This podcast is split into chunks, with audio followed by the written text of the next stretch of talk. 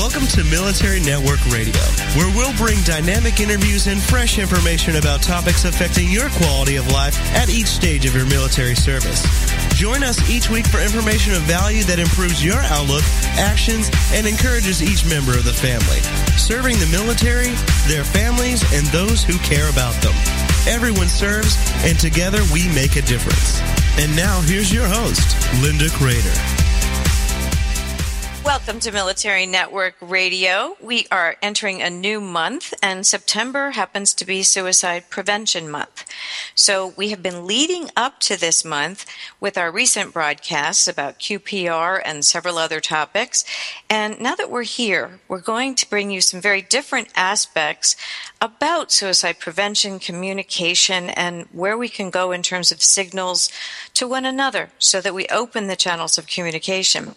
Our organization today is Living Thru Crisis, led by Judy Davis and her son Geoffrey. And they share an amazing story of hope, which I will let them go into on the radio program. But we're talking today specifically about the risk of teenage suicide among military teens and youth. And Judy has become an expert on this. Um, obviously, not something you willingly go into, but she did, and she came out stronger on the other side, and so did Geoffrey. So we welcome to our program Judy Davis, known to many military spouses and family as the Direction Diva. She's a very strong motivational speaker, author of several books, a blogger, and a teen suicide prevention expert. Welcome to Military Network Radio, Judy. Thank you so much for having me here today, Linda. It's it's exciting to um, be on your show. I love what you guys are doing and how you are supporting the military community. Um, I think it's a great effort. I've listened to a bunch of your shows, and the content you are sharing is really um, perfect and making a difference. So I appreciate all that you guys are doing for sure. Well, you're very, very kind. Thank you. We, we're trying to pick up on topics that get little discussion. And the one today is especially one that gets little discussion. I think there's a great deal of fear.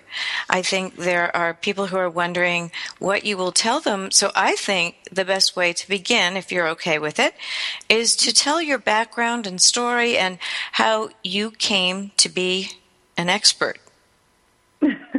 well, you know, it's one of those things, like you said in in the introduction. It's not something that um, anyone I wouldn't want to wish it on anyone, or did I ever intend to be an expert in suicide, um, in teen suicide prevention. I actually. Um, never even intended to be a military spouse, so it's you know. Oh it's wow! Kind of oh, go way it. back then. Okay. yeah, exactly. You know, my husband, when we got married, gosh, it's almost 24 years ago he wasn't in the military. He had gotten out um, six six weeks prior to us meeting, and that was before the original Gulf War. So I kind of date myself right there. And um, it wasn't until 17 years later that he came home one night and said, "Corporate America is not for me." And after a little freak out moment, I looked at him and said, "What? What in the world are you going to do?" And he said, "I'm going to put my uniform back on and serve. And it was interesting because that just started this whole catalyst of events and um, becoming a military family was you know not never on my radar and it it was such an experience that we were not prepared for and I think that um, because of that it has helped me have an insight into mm-hmm. what military families deal with on a day in you know on a daily basis. And most specifically that emotional side. Our family has been affected by military life in a very um, intense way that has like you said has made us grow stronger. And i didn't know the impact that the decision to be a military family would have on not only our lives but on our children. It's um, I don't think I realized the true struggles that families face until October of 2012. And it was a normal day. You know, I had been running around. My husband was actually um, out in California getting ready for his next deployment. And I received a call that um, my son was away at college, and it was something that no parent would want to get while their child is away, um, or while their child is at home, really, too. It was a call that brought me to my knees because my son wasn't okay. In fact, he had um, tried to take his own life, and you know, stress, depression, what we later found out was PTSD and anxiety, had led to him self-medicating just to numb the horror that had become his life. And, you know, I was miles away, as many military families are when their kids go off to college. And I was completely helpless and scared. Um, you know, that voice on the other side of the phone was wasn't the person that I knew as my son. So, you know, it it was interesting. I don't know. Um, I'm sure other people can understand. It's like we know when we became a military family that we know the risk that our soldiers have. We understand, especially um, with my husband, he actually is a combat engineer. So he works with explosives, and his job when he goes overseas is, you know, route clearance and looking for IEDs and things like that. So I knew the risk he had, not only for his safety, but in regard to mental and behavioral health um, as a result of his job. Mm-hmm. But I was in no way prepared for the impact that it had on my children, especially on my son. I it wasn't on my radar that it would be something that would affect him so intensely. I was you know, Judy. It's so interesting that you say that because uh, I know that I first of all I neglected to mention that we're joined by co-host Jason McNamara, and Jason, I imagine you are relating to what she's talking about in terms of the change in life from because you were young when you enlisted, and right. so. It, the changes it does make in you is one thing. The changes it makes in your family members is another. Would you like to address that at all? Yeah, you know, I think it's interesting because you know there's this um, deep motivation to live for something greater than yourself in the military, right? And there's a lot of excitement that's built around that.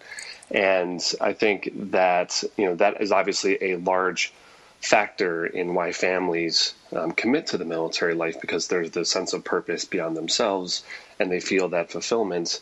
And, um, but the utopia, if you will, of that sort of environment actually changes, right? When, when the, um, the dynamics in the military adjust, right? So it's it's fine when you're back in the rear and you're having a normal family life. You get off of work, you pick up your kids, you you know you take them to after school activities, you attend their baseball games. You're very much operating in a normal family capacity. Um, and, and that's true for even young military members. You're, it's sort of like you know when I when I talk to um, young folks about joining the military and they ask me what it's like. It's you know it's a mixture of of you know social clubs and uh, training camps and um, you know social interactions outside of military life as well. But it feels a lot like a normal job. But all of that rapidly changes when you are called up for deployment, and there there is a, a large um, shift that occurs that's very difficult to, to handle. And I think, you know, Judy, I think what, what you're referring to is very typical in that, you know, we were going through this transition and now we're experiencing firsthand what this actually looks like and accounting for pieces that maybe weren't necessarily thought of in the beginning. Mm-hmm. I, I agree. I, I don't think that as a community in general, I don't think that we ever anticipated the uh, you know the effect that multiple deployments in a rapid deployment cycle how that would be compounded on the stressors for our dependents. You know, mm-hmm. um, so many military children are you know we're we're no, they're known as in our community as being resilient and strong and they are all of those things but I also would challenge that they are also not as resilient as we see. They're they're great um, deception. You know, they they're good at deceiving us in everything is okay because they don't want to put more on our plate. They see how stressed out the service member is, or how worried the the spouse that's at home is, and they want to add or anxiety or anything like that to the family pot, if you will. And so they tend to stuff all of their feelings and they stuff their fears and they are in this constant fight or flight mode. And it's it's hard for them to get the coping skills that they need to deal with the change and the chaos and um, the intensity of military life. Do you see that as well? Yeah, you know, I think we. I had some um, Marines. I was in the in the United States Marine Corps, and so I had some Marines that were um, on my team that I think experienced that firsthand. And you know, there were a few of them that actually sent their families back home because I mm-hmm. think that transition was so difficult for them, and understanding that the resources and I think to your point, the support system around it um, wasn't necessarily geared for that to handle that, and so they actually before we went up for deployments, they actually sent their families back to their hometowns so that they could have additional family support and additional community support. But the interesting piece with that is it's a double-edged sword. So you, you send your families back because you want them to have this sort of family structure that can support them, but then you also alienated them from the very mm-hmm. parts that keep them closer to um, to the forest, if you will. Exactly, so, and yeah. I don't think you know, in a lot of ways, um, you know, I can, like you said, it is a double edged sword. When going back home often means going into a, you know, pretty much full civilian community who doesn't understand the challenges. The schools don't understand the challenges. The, you know, so what can be construed as behavior that is atypical and in a civilian child might be um, you know, something that the teachers would cause, you know, have cause for concern on a exponential level. It is just a way that military child is adjusting to the fact that their parent is deployed. And Perfect. The, Judy, know, I'm going to stop you right there because yep. we're going to go on break and we will continue that thought afterward. This is Military Network Radio, and we will be right back after this commercial break. Okay.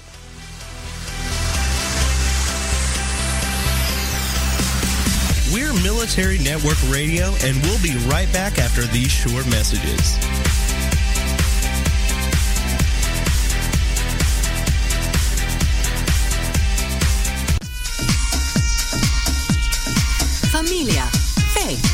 Identity, tradición. Latina life is never boring, but it can be muy dramática. So how do you coexist between the old school ways of La Abuela and the new school life you're creating for yourself without losing your faith, familia, identity, or tradiciones? Welcome to Living Latina with Francesca Escoto, where culture curls and curves collide in one spicy cross-cultural conversation that will leave you begging for más. Francesca tackles all the important issues, from politics to family values to religion to, you guessed it, relationships and men. As Chief Everything Officer at the Wow Factor, Francesca is passionate about showing women of all cultures, ages, and lifestyles how to rock what they've got with style, sass, and smarts. Be sure to join her every Wednesday at 8 p.m. Central Standard Time for Living Latina, only on the Woohoo Radio Network.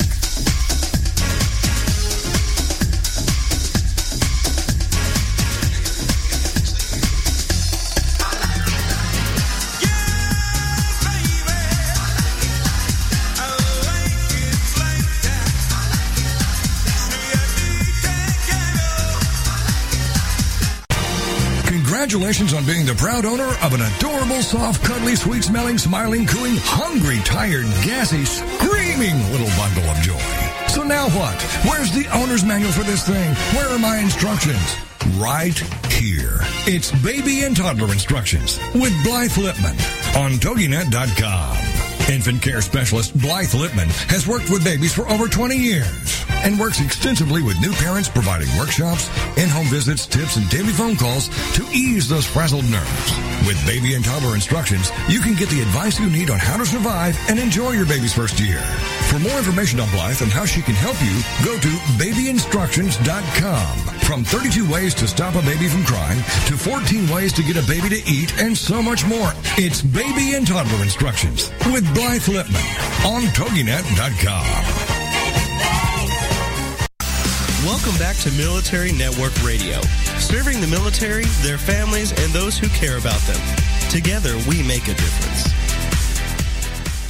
Welcome back to Military Network Radio. We're joined by Judy Davis, who is one of the founders of Living Thru Crisis, and we're talking about the stressors on military teens and with the dangers of suicide, addiction, and all sorts of other things that go beyond the normal teenage uh, angst, if you will.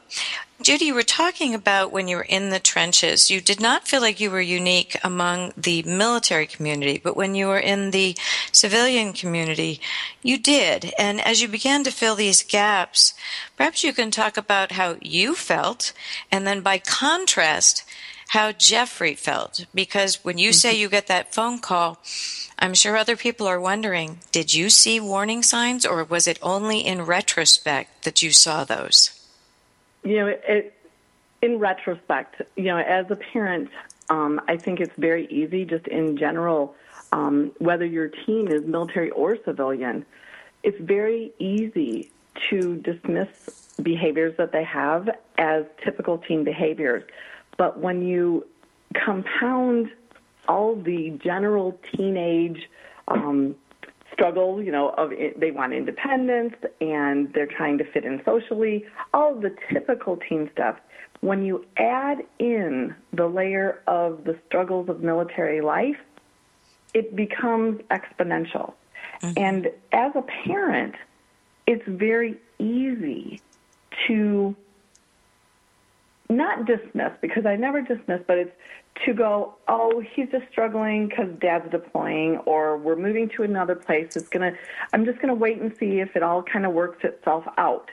Mm-hmm. And what I'm finding is across, you know, when I go and speak with military families, sadly, you know, I'm finding our situation with depression and um, addiction and even suicide ideation are definitely, um, you know, we're not unique and you know the level of intensity is different, but there is a serious crisis uh, in our military community. It's you know I've likened it to this crisis on the horizon that just keeps building. We're almost in a pressure cooker. These kids that have been on this deployment cycle for so many years are now coming into their teens and they don't have the coping skills that they need.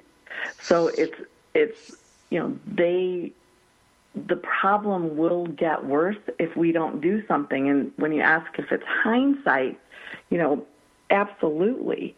I wish I would have known the warning signs. It's one of the reasons why Geoffrey and I started Living Thru Crisis was to provide families with some tools so that they can fill in the gap and develop coping skills that we can do because both of my children had difficulty um, transitioning to the military and dealing with the ebb and flow of military life.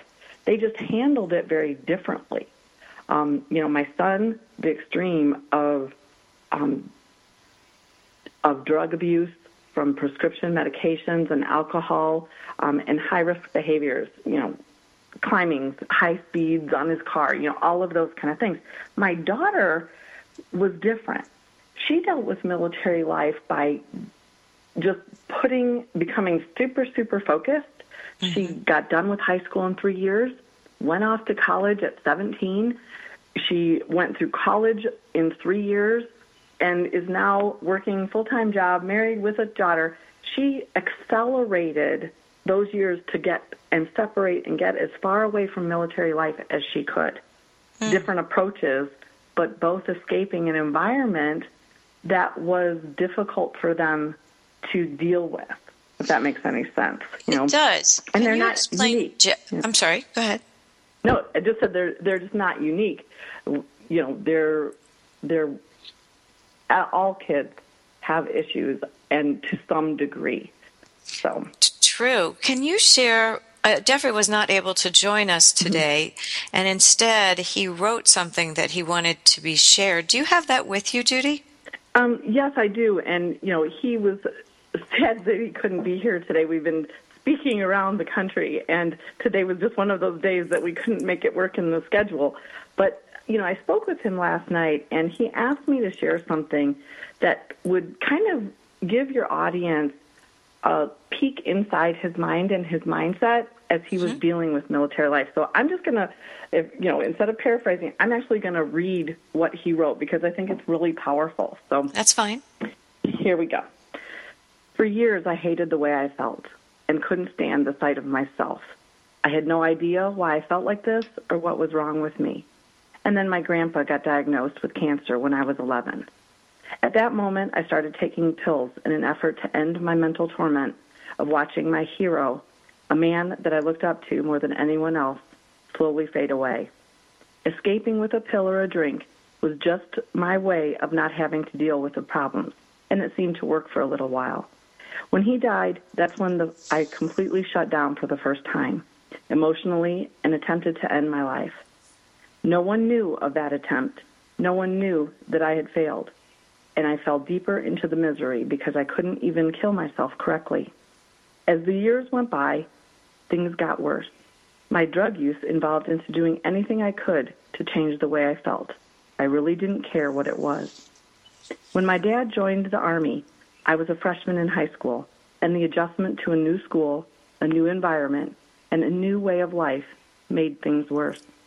I started to drink on a daily basis. I lied and manipulated everyone I could to try and create a life that I thought would make me feel better. It didn't take long for me to figure out that nothing was helping. In fact, I was just driving everyone away that could have or would have been able to help me. Once again, I found myself in a situation where the thought of death was comforting and a welcome idea. One day during my dad's mid tour leave, my parents had gone out to spend a little time together, and I walked into their bedroom, into their closet, and pulled out my dad's 12 gauge. I sat on the end of the bed, looked at myself in the mirror, and put the barrel in my mouth. As I tried and started to pull the trigger, my phone rang, and it was a call from my sister, who was away at college checking in to see how I was.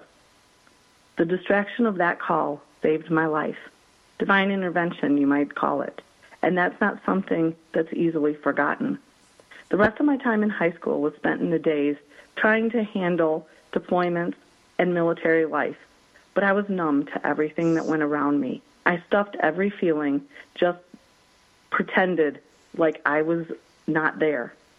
I was, for lack of a better term, dead inside, as were many of my friends, actually, now that I look back. Us military kids sometimes just need to escape all that's going on. When it was time to go away to college, I thought that the change was just what I needed that being away from the chaos of the military was going to make my life a little more bearable. And for a short time, things did look up. But that feeling came crashing down once again when I realized that all my support system was no longer close. I dove into drinking more than ever before to the point where I had alcohol poisoning four times in one semester, and I started to get in trouble. I got a minor in possession and a minor in consumption charge and felt myself and my life slipping away. I knew I needed help, and so I went home for the summer in between my freshman and sophomore year and agreed to get some support for my learning disability, which is what my family thought. Hey, it might even give me a prescription of my own, right? See, my parents had no idea how bad things were or how hard things had gotten, nor did they know how many times I tried to end my life. They believed I was just like every other kid trying to deal with the challenge and stress of military and adjusting to college as well. I was really good at lying, and honestly, it's easy to hide a problem when you use prescription meds. I got tested and was diagnosed with depression, PTSD, and ADD, and was put on medication.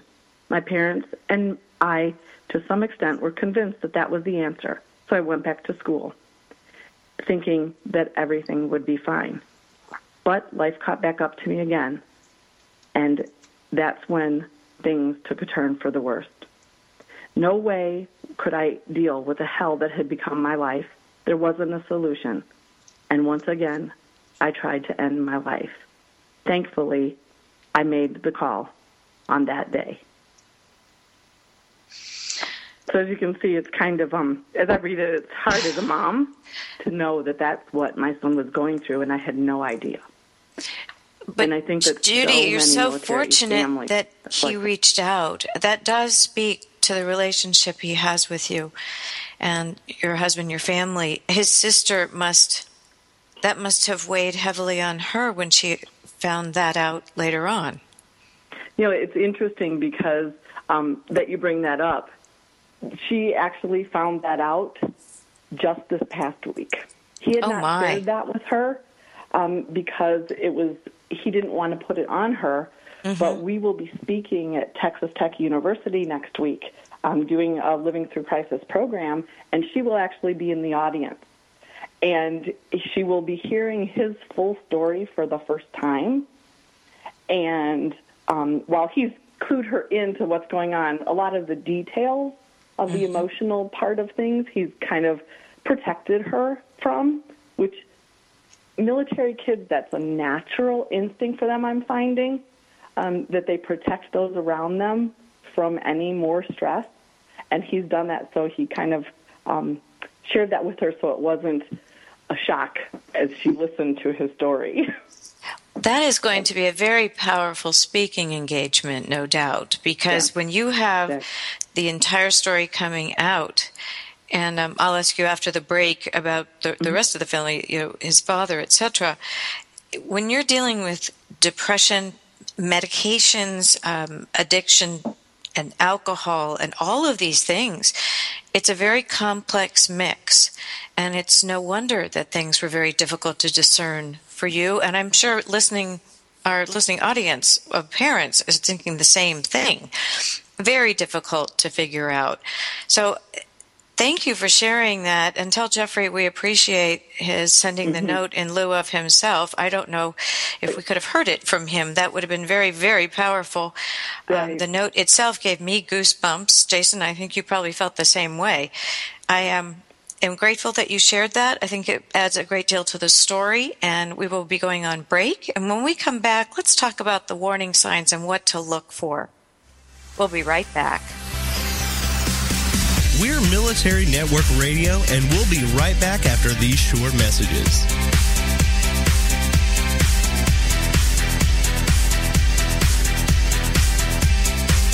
We often ask, is that all there is? Why is this happening to me? Why am I always broke?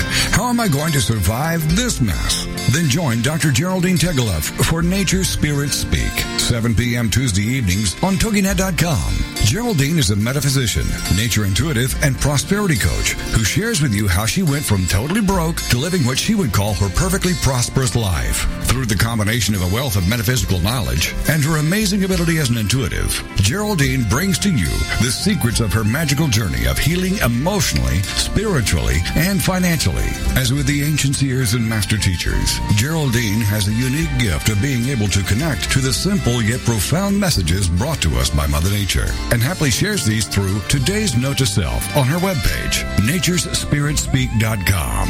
If you need help with your journey, why not connect with Geraldine during her show, Nature Spirit Speak, Tuesdays at 7 p.m. Central on TogiNet.com. Welcome to TogiNet, radio with a cutting edge. Welcome back to Military Network Radio, serving the military, their families, and those who care about them. Together, we make a difference. Welcome back to Military Network Radio. We are continuing our discussion about the high risk of teen suicide among military teenagers. And we're with Judy Davis. And Jason, you had a question for Judy. Yeah, Judy, you know, I, I think, um, you know, before the break, I think, you know, you were sharing um, your son's journey and uh, how he evolved into reaching out for help. And I think um, that's a very, very touching story. I think there's um, a lot of situations out there where teens may not actually reach out for help. And so, um, not taking away from you and your son's journey, but as you started to look outside of your family, and as you started to look at these other military families and these other military teens, um, what did you start to notice as you started to, to look at them now that you were experiencing some of these pieces with your own family? Well, you know, thanks for asking because that was the part of this whole journey that was such a shocker to us.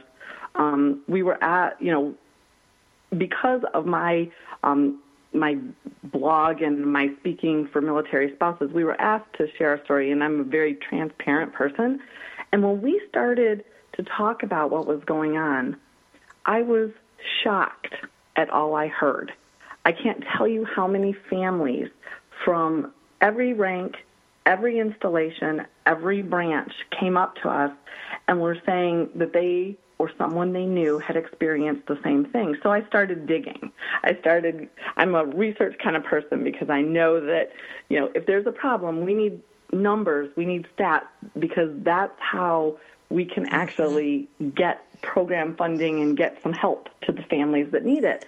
And I was surprised to find out that 1,500 teenagers attempt suicide every 24 hours and that suicide is the third leading cause of death. It it blew my mind.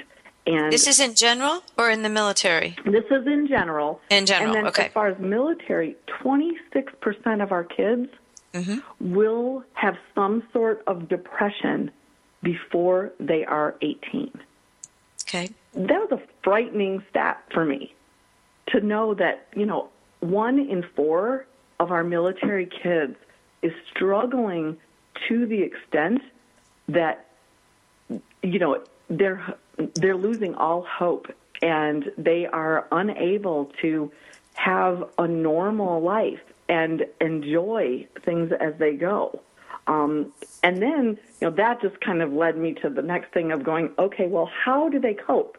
If they're depressed and they're having all these challenges from our life and our lifestyle and just the day in, day out things that go on in the military community, how are they coping?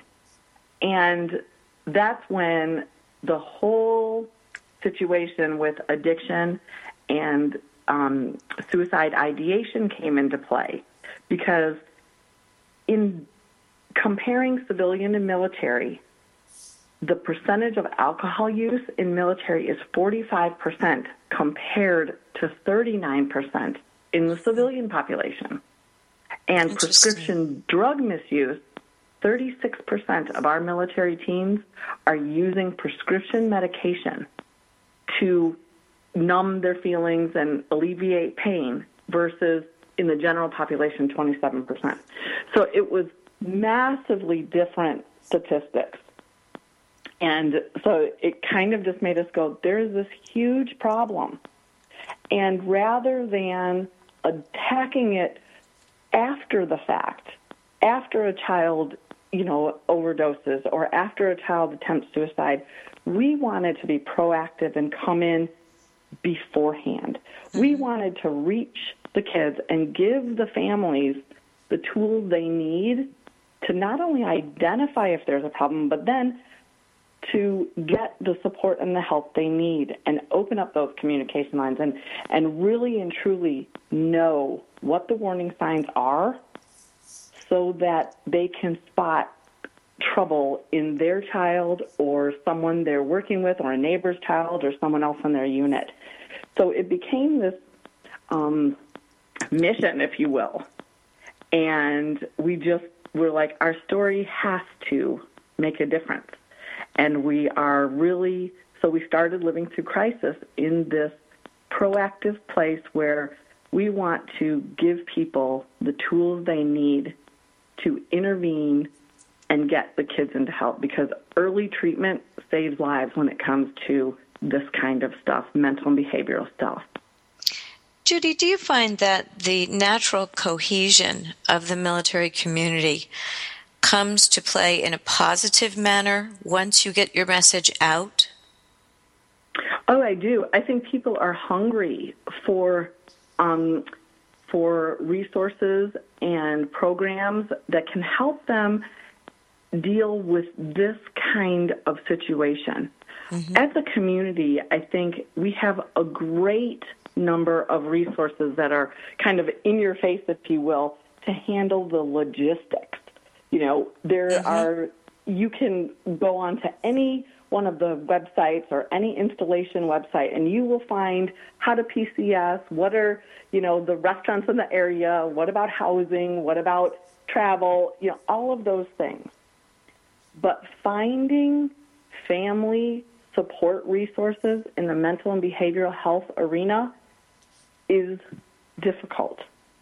And I think there's a huge gap in being proactive in our community in giving those coping skills before something happens. And I don't think it's just with our teens, I think it's with our dependents in general. Mm-hmm. You know, the whole resiliency movement in our, um, I know in the Army, you know, they have the Army resiliency training for the soldiers and things like that.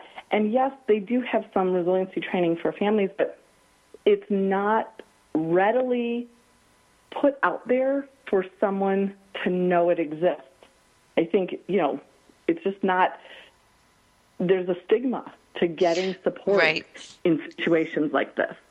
And well, the more we can talk about it and everything, and the more studies that can be done, it will lead to more prob- pro- or programs and funding to make that happen. One of the things that has always surprised me is that year after year after year, legislation is put forth to track military, family, and dependents' mental behavioral health, as well as suicidal attempts and suicides. And each year, no, it does I, not pass. There's not. I know they, that's my point. But every you know, year it's put yeah. forth, and it doesn't. And and yet it is a very critical part. If if the family's well, it helps the service member. So what what I've never understood is the disconnect between if you have the family in a cohesive, you know, resilient, overused word, but that's what we'll use, manner, it does help the entire readiness factor, um, the resilience factor, etc but it's not being addressed. It's almost as though if we ignore it, we're strong enough, as you put it earlier, it will pass. And right. then we can move on. Because there are a lot of help for people, but you have to proactively seek them. There's nothing that's reaching out to you. So it's one way communication and you're doing all the work from what i'm hearing and, and knowing other families you have to do the work knowing there's something wrong the general population's right. not sure that something's wrong so they don't know what or how to act how would you exactly. address that well you know one is uh, just to take a step back you know when you talk about the family and all of that I really truly believe that the family unit is our first line of defense in the mental and behavioral health of our service members. Mm-hmm. You know, when our our servicemen and women come home, the family is the one that notices what's going on. The family is the one that is affected oftentimes. And I think there's a huge gap in helping us understand the warning signs not only in our children, but in our service members. So that is True. just something, you know, in general. And to address it, I think we really need to um, the problem with doing things at the DoD level, and I'm just going to put this out there, it takes years for it to come a program to be developed. Mm-hmm. And by the time it comes down to the families or the soldiers or things, it's pretty much outdated. right You know, these pro- it just takes that long for a program to come. So here's this problem that over the next few years, I believe is going to be exponential you know, this crisis is going to grow exponentially. And we need to be tracking and we need to be getting statistics because that's the only way programs are created. But if we, you know, ideally we would have started tracking dependent suicides and overdoses and things like that three years ago, four years ago, so that those programs could roll out now. Now we're behind the eight ball.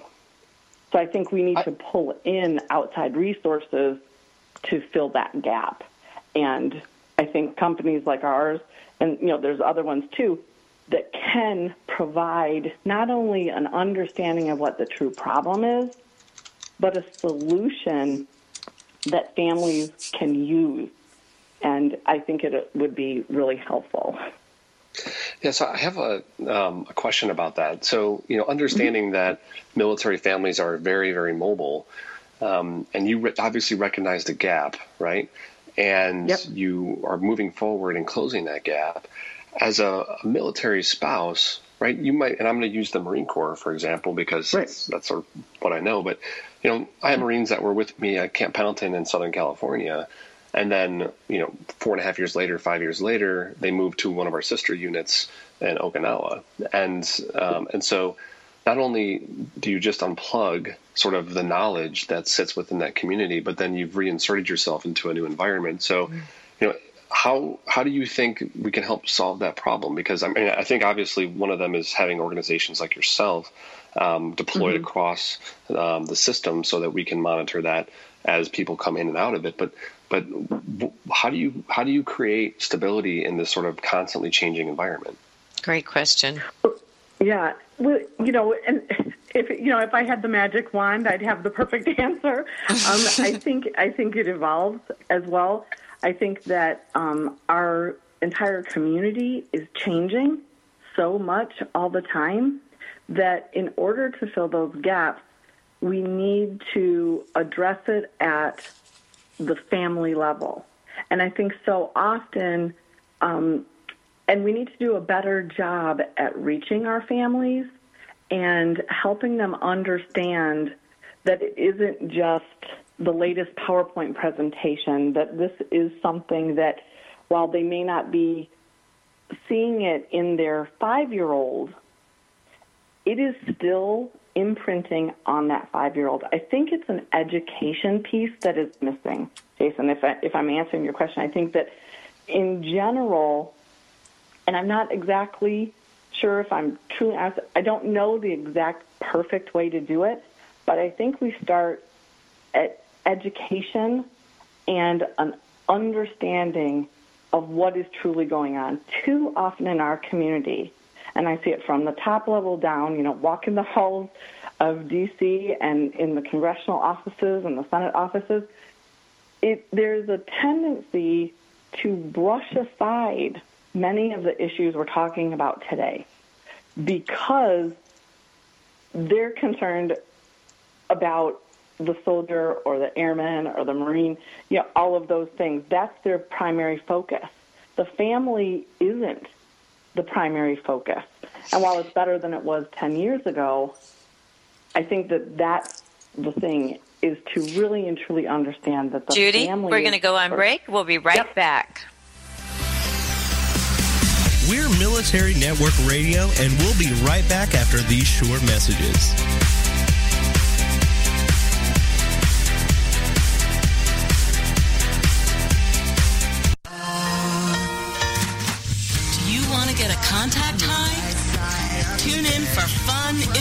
Inspiration, and motivation every Friday at noon Eastern Standard Time. Learn how to maximize your mojo and just say no to the status quo. Get inspired and motivated by a fun-loving coach who knows what it's like to get through this thing called life.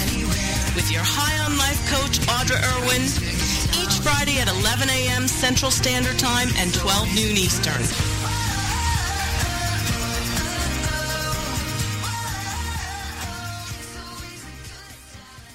Welcome to TogiNet, cutting edge radio. Welcome back to Military Network Radio, serving the military, their families, and those who care about them. Together, we make a difference. Welcome back to Military Network Radio. We are continuing our conversation with Judy Davis about teen suicide risk in the military. Judy, we've mentioned warning signs that parents can look for, but we haven't said what they are. I think it would be very helpful. I know it can't be comprehensive, but if you could give an overview of some of the warning signs or red flags or things that should just elicit more attention for parents and family members as well. Okay. Well, you know, it's one of those things that, you know, as as we're talking about warning signs, one thing to remember is that anything that we're saying today and any of the things, it is not a substitute for professional help. I encourage parents if you are on the fence and worried about your kid, it, you know, take action. You know, being forward and doing that kind of thing, err on the side of caution would right. be the thing. But when it comes to warning signs, you know, there's there's no perfect um, ironclad thing, but there are some simple um, things you can look for. And the reality is that each of our kids is different. So what may be normal to one can be cause for concern in another. You know, you know your child best. I'd say that to parents all the time. And if you notice a change in behavior and it raises those red flags, get some help. Get a full medical exam to see what's going on. Could be a an illness or mental and behavioral health issue, especially in teens. That's when your um, mental and behavioral health things start bubbling up at 17, 18 years old. But some of the indicators that your child might be at risk for depression or addiction or suicide can be physical. And those are things like they might be really tired all the time, have a lot of health complaints. You know, my side hurts, my legs hurt. Um, they're getting sick often. You know, that's the, your body's way of saying you've put a lot of stress on it. They might, you know, gain weight or lose weight. Um, changes in their dressing, you know, how they dress or how they groom themselves. Those would be the physical warning signs to look for. And then you've got, you know, emotional signs. So for my son, his was definitely like a angry outburst and just general irritability. You could say, "What would you like for dinner?" and he had, you know, an attitude about it, which is so, was so unlike him. But so often, especially in boys, irritability and angry outbursts kind of go hand in hand with puberty. So it's like, but for my son, it was hugely different from his normal personality. And, um, you know, lack of interest is another one of those emotional things, or if they're starting to isolate themselves from um, the world, you know, those would be emotional warning signs. Um, school, you know, it's one of those things if their grades start to plummet or they start cutting class or you know they don't do activities you know they drop out of activities that in the past they might have loved to do that really filled them up all of those things. And you know just regular friends um, withdrawing from their friends or being mean to their brothers and sisters when they hadn't been before or just kind of um, increase or decrease in their social life who are they hanging out with you know, when you're looking at warning signs, it's a comprehensive type of an evaluation. It's not just one thing. And, you know, you don't want to the minute you you find out if your child took a sip of alcohol that doesn't mean it's time to put them into a treatment facility you know it's really about looking at it from a comprehensive viewpoint does that make sense mm-hmm. It, it does, and it also sounds a lot like teenage behavior. So, what I think you're saying is that if it's a change, if it is outside the norm for them, that is much more of a red flag.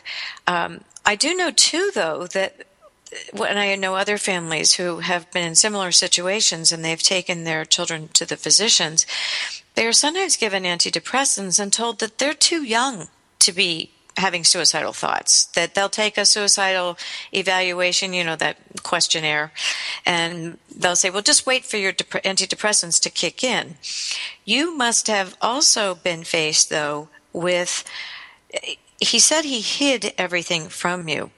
And mm-hmm. so all of the normal things of, about where did he get the money to, to buy his um, or get his alcohol and, and, and drugs. And when he went to the doctor, the doctor gave him medication, which is exactly what he was looking for.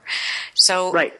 that becomes a very difficult point of dealing with the physician who is, is dealing with you and trying to assuage the problems on this side and your child who is manipulating the system at the time, which is often what does mm-hmm. happen at that age. How do you discern the difference? Right. Well, you know, it was interesting because I never thought that, um, you know, we've always, when you get hurt, a lot of times you're given painkillers, right? Mm-hmm. And oftentimes we would just keep them for next time so we didn't have to go to the doctor, you know? Right. And which is something that a lot of families do. And what we found is that that was, my son didn't need money. Oh, okay. So he used family the cupboard prescriptions. Okay. Exactly. Exactly. And as, you know, we didn't pay attention because it wasn't on our radar. We didn't, you know, pay attention if one of the beers was missing or something. It just wasn't. My son was so good at knowing how to take just enough that we wouldn't notice. You know, Did any of his of friends ever approach you? Pardon? Did any of his friends ever approach you? Never. And what's fascinating to me is that none of his teachers clued in. He was a straight A student, he, uh, A's and B's. Mm-hmm. He got full scholarship to college. He was on multiple teams, part of ROTC, you know, JROTC. He oh was my. involved, lots of friends. Not one of teachers, mentors, or anything clued in that he had a problem. No one thought that he was depressed. When you look at my son, you do not look at and say emotional mess. He looks like your clean cut boy next door who is just happy go lucky. And I've met him. He doesn't have that flat affect that you would think would be there. You're mm-hmm. right. It's not sullen. It's very open and transparent. Mhm. Mhm. And I think that that, you know, was his um he used that to his advantage and he will say that, you know, it, it was interesting because when he was away at college, he would call and um, talk about his weekend or something, and we would touch base. And he'd be like, "Yeah, last night I was the designated driver and all this kind of stuff." Well, fine and dandy. He was the designated driver to whatever party, and when he got home, he drank in his room all the leftover stuff from the party. Ah. So it was just he manipulated his friends and everything because in his mind, you know, using drugs and alcohol was wrong, but he so he didn't want anyone else to know that's what he was doing. Mm. So he wasn't the kid that was drunk and obnoxious at the party.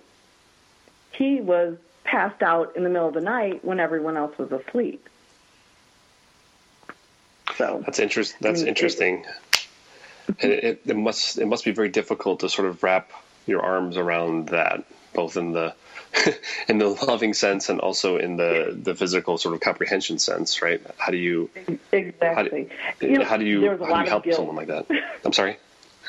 There was a lot of guilt for a long time, and sure. we as a family got decided that in order for my son to get healthier, we needed also to understand the part that we played in it.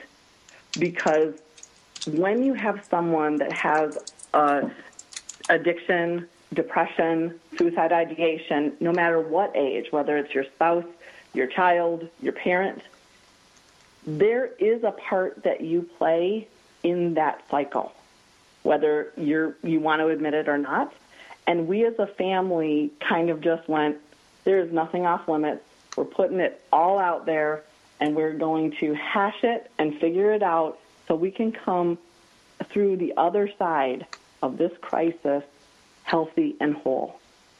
And it's it's hard. And we've all had to take some serious looks at how we coped, especially with the transition into military life and how we did that.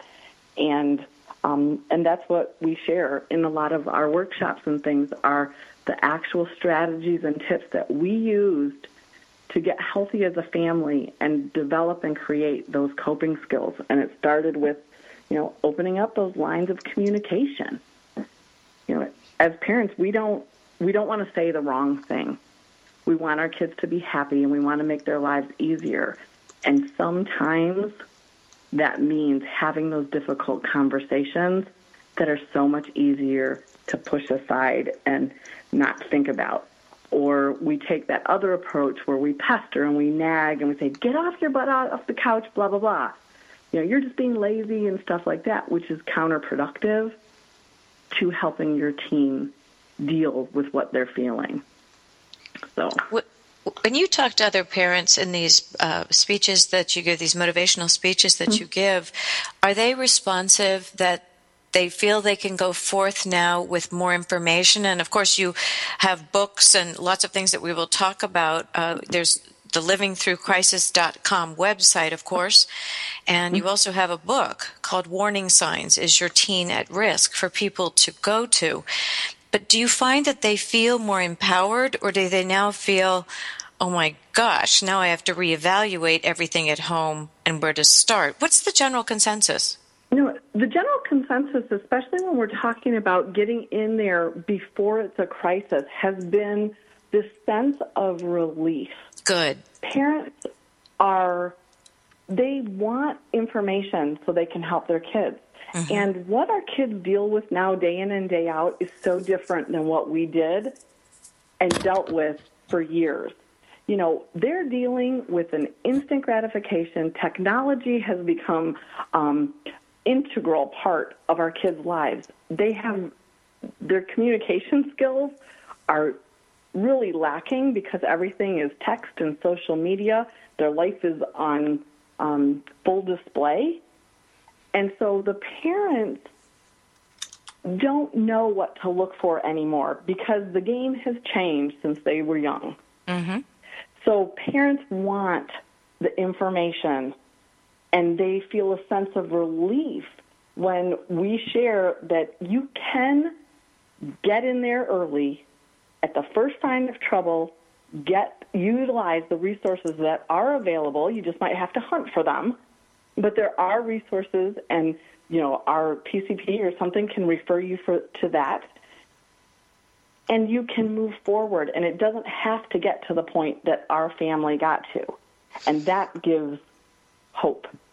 I think that's tremendous. I want to make sure that our listeners know where to go to find out more information. So I'm, I'm going to give these resources and correct me if I'm wrong.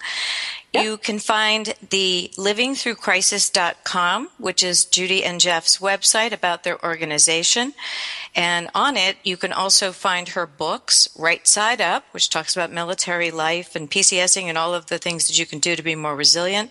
And the critically important warning signs. Is your teen at risk? And these resources are available very inexpensively and some are free. We hope that you will go and find out more information if this is a concern to you and your family. Thank you for joining us today on Military Network Radio. We'll see you next week. Thank you for tuning in today to Military Network Radio. You can find our show at our website, www.toginet.com forward slash Military Network Radio. Also, www.militarynetworkradio.com. And in iTunes under Military Network Radio. Join us next week when we bring you another program to enhance your